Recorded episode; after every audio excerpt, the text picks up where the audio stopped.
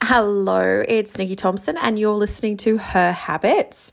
I'm excited to have you back here listening. If you're new, welcome. And if you've been listening for a little while, thank you. Just know that I really appreciate it. And I'm really honored that you are spending some time to listen to how I implement habits in my life. I really focus on habits around my cycle and the best times in your cycle to start new habits um, and different ways to really focus on women doing habits as opposed to the very abundant amount of information out there about men um, establishing habits. So I think it's very different. And I think when we tap into our cycle and our strengths as women, we can really, you know, make a bigger difference, make a bigger impact, and feel like we're moving forward. So this really came about because of my own um, issues, I guess. I kept, I'm, um, this episode really is about perfectionism. And for me, I felt like I would read these incredible books and listen to people about how they establish their habits and, you know, have a great health plan or a great work plan or a great whatever plan for some new habits. And these would be great at the start of my cycle. So, just as soon as I finish my period, um, I would kind of kick off and I'd be going amazing. And about the week or two before my period starts, everything would start unraveling. And I would feel just lethargic and just not in the mood. Um, to stick to these habits that I felt great about only a few weeks earlier. And for me, being a perfectionist is challenging and it's something I've been working through definitely. Um, and when I look at trying to create habits that are exactly the same every single day, I find that very unachievable for me because during my cycle, I am not the same person from one week to the next, from one day to the next. And so I've been establishing, and this is why her habits kind of was formed, ways that I am playing with establishing habits around my cycle. So, the best time for me, I have found, is as soon as my period is finished or in the last day or two that is a great time for me to start. And I have abundant energy and I'm ready to go. My energy only starts to really increase for the next couple of weeks. It's brilliant. Um, and I want to do all of the things. I go for my 5K walks. I do my workouts at home. I eat really well. I have very limited cravings. So, eating well is super easy for me during those few weeks. But then as I get close to my period, my energy starts to drop. And so that perfectionist side of me starts to get really critical. And I get really hard on myself because my energies are dropped, not, not from lack of motivation or discipline or anything else, but purely just change in hormones. And my energy is dropped. And doing a 5K walk feels like I'm just exhausting myself before 9 a.m. Like I have got very limited energy then for the rest of the day. And eating, like I eat keto works really well for me a lot of the time, but not all the time. And so the start of my site, like uh, as soon as my period finishes, so probably from like day six till day, like till I get to the luteal phase, um, keto is brilliant. I have so much energy, it feels amazing. But as I get close to my period, I really need to add some extra carbs. Now, my metabolism has never been great. I'm super sensitive to sugars. So that means any carbs I do take in has to, it can't be too much and it can't be simple carbs like breads and things like that. I just cannot tolerate it. I'll get a headache.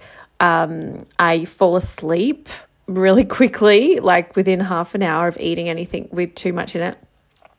And so I'm learning all of this stuff because I just felt like I'm just intolerant. Oh, this is just, um, you know, something I need to fix. But I've just realized I just need to eat in a different way. So, this is something I've really been playing with, and I want you to be thinking about it. So, I can eat um, I've been trying to eat in a perfect way. And when that doesn't work, I get so frustrated and I get so critical. And so now I'm really, um, I've been listening to Alisa Vitti, who is the founder of Flow, which is an app which I you can use the free version of their app and track your cycle and work out what stage you're in and what foods you should be eating and all that kind of stuff. I love her stuff, um, which is kind of what I've been working through the, over the last few years. And when I try and be super perfect in every stage of my cycle, again, that also doesn't work. That doesn't work.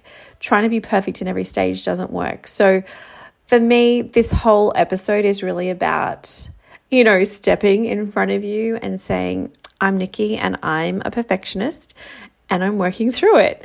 And I'm also wanting to share some of the ways that I'm working through that. So that is relaxing um, a lot more around trying to be perfect every day. It's about stopping and being intuitive and listening to my body about what she needs every day. Now, I didn't trust my body before. I didn't trust my body at all before because I felt like no matter how perfect I ate, I kept getting sick. No matter how perfect I ate, I kept getting a sore tummy. And all of these things were happening. And I just felt like, oh, my body is just broken and she doesn't know what she wants. And so I felt it, I felt really um, torn because I just felt like I don't trust her. I can't be intuitive because then if I tried to be intuitive, I would overeat and I would binge eat and I would have these other eating issues that would resurface. And so trying to be perfect in food or in fitness or things like that is is really detrimental. and so I felt like I just was trying to be perfect and it wouldn't work.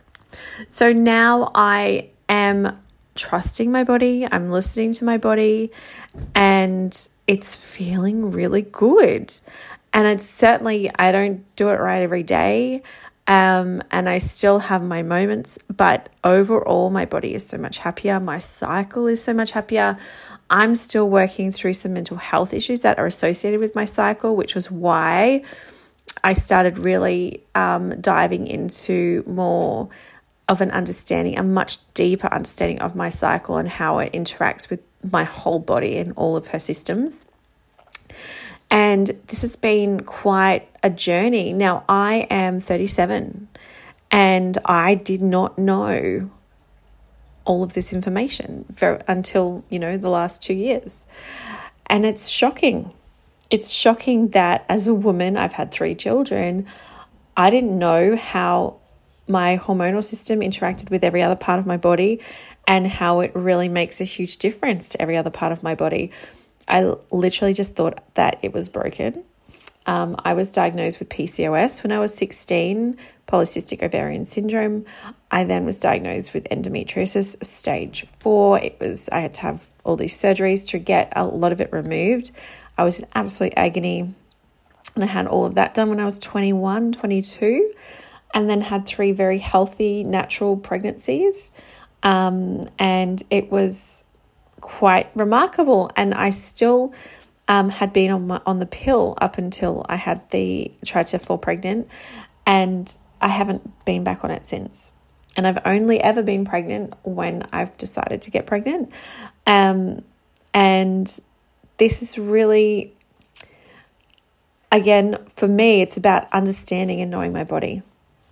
But I didn't know how much sugar impacted my hormones until very recently. So I'm hoping if this is if this is new for you, there's a lot of resources out there if you want more information of where I've really found a lot of my information, let me know and I can put like a little article together with some links um, because there's some incredible women out there doing a lot of amazing work around hormonal health. And I think it's really the missing piece when it comes to um, women living their healthy, best lives at, at, in this day and age because we've been told to kind of shut down the hormone systems. We've been told that that women are too emotional and that that's really bad. But really understanding it and embracing it has helped me uh, just live a whole different life, a much happier and healthier life. So, if this is all new to you, please reach out and I can give you some more information. Or if I if if you want me to do another episode on a, um, a few different elements, and I would love to do that, obviously. But I hope this has helped um, you understand your own perfectionist tendencies and why it doesn't work for women, why it's why it's so detrimental for women, because we're trying to have a, a level of perfection based on one particular point in our cycle, which does not create uh, we're not we're not that same person throughout our cycle. So anyway, I hope you have an epic day and I will be back tomorrow.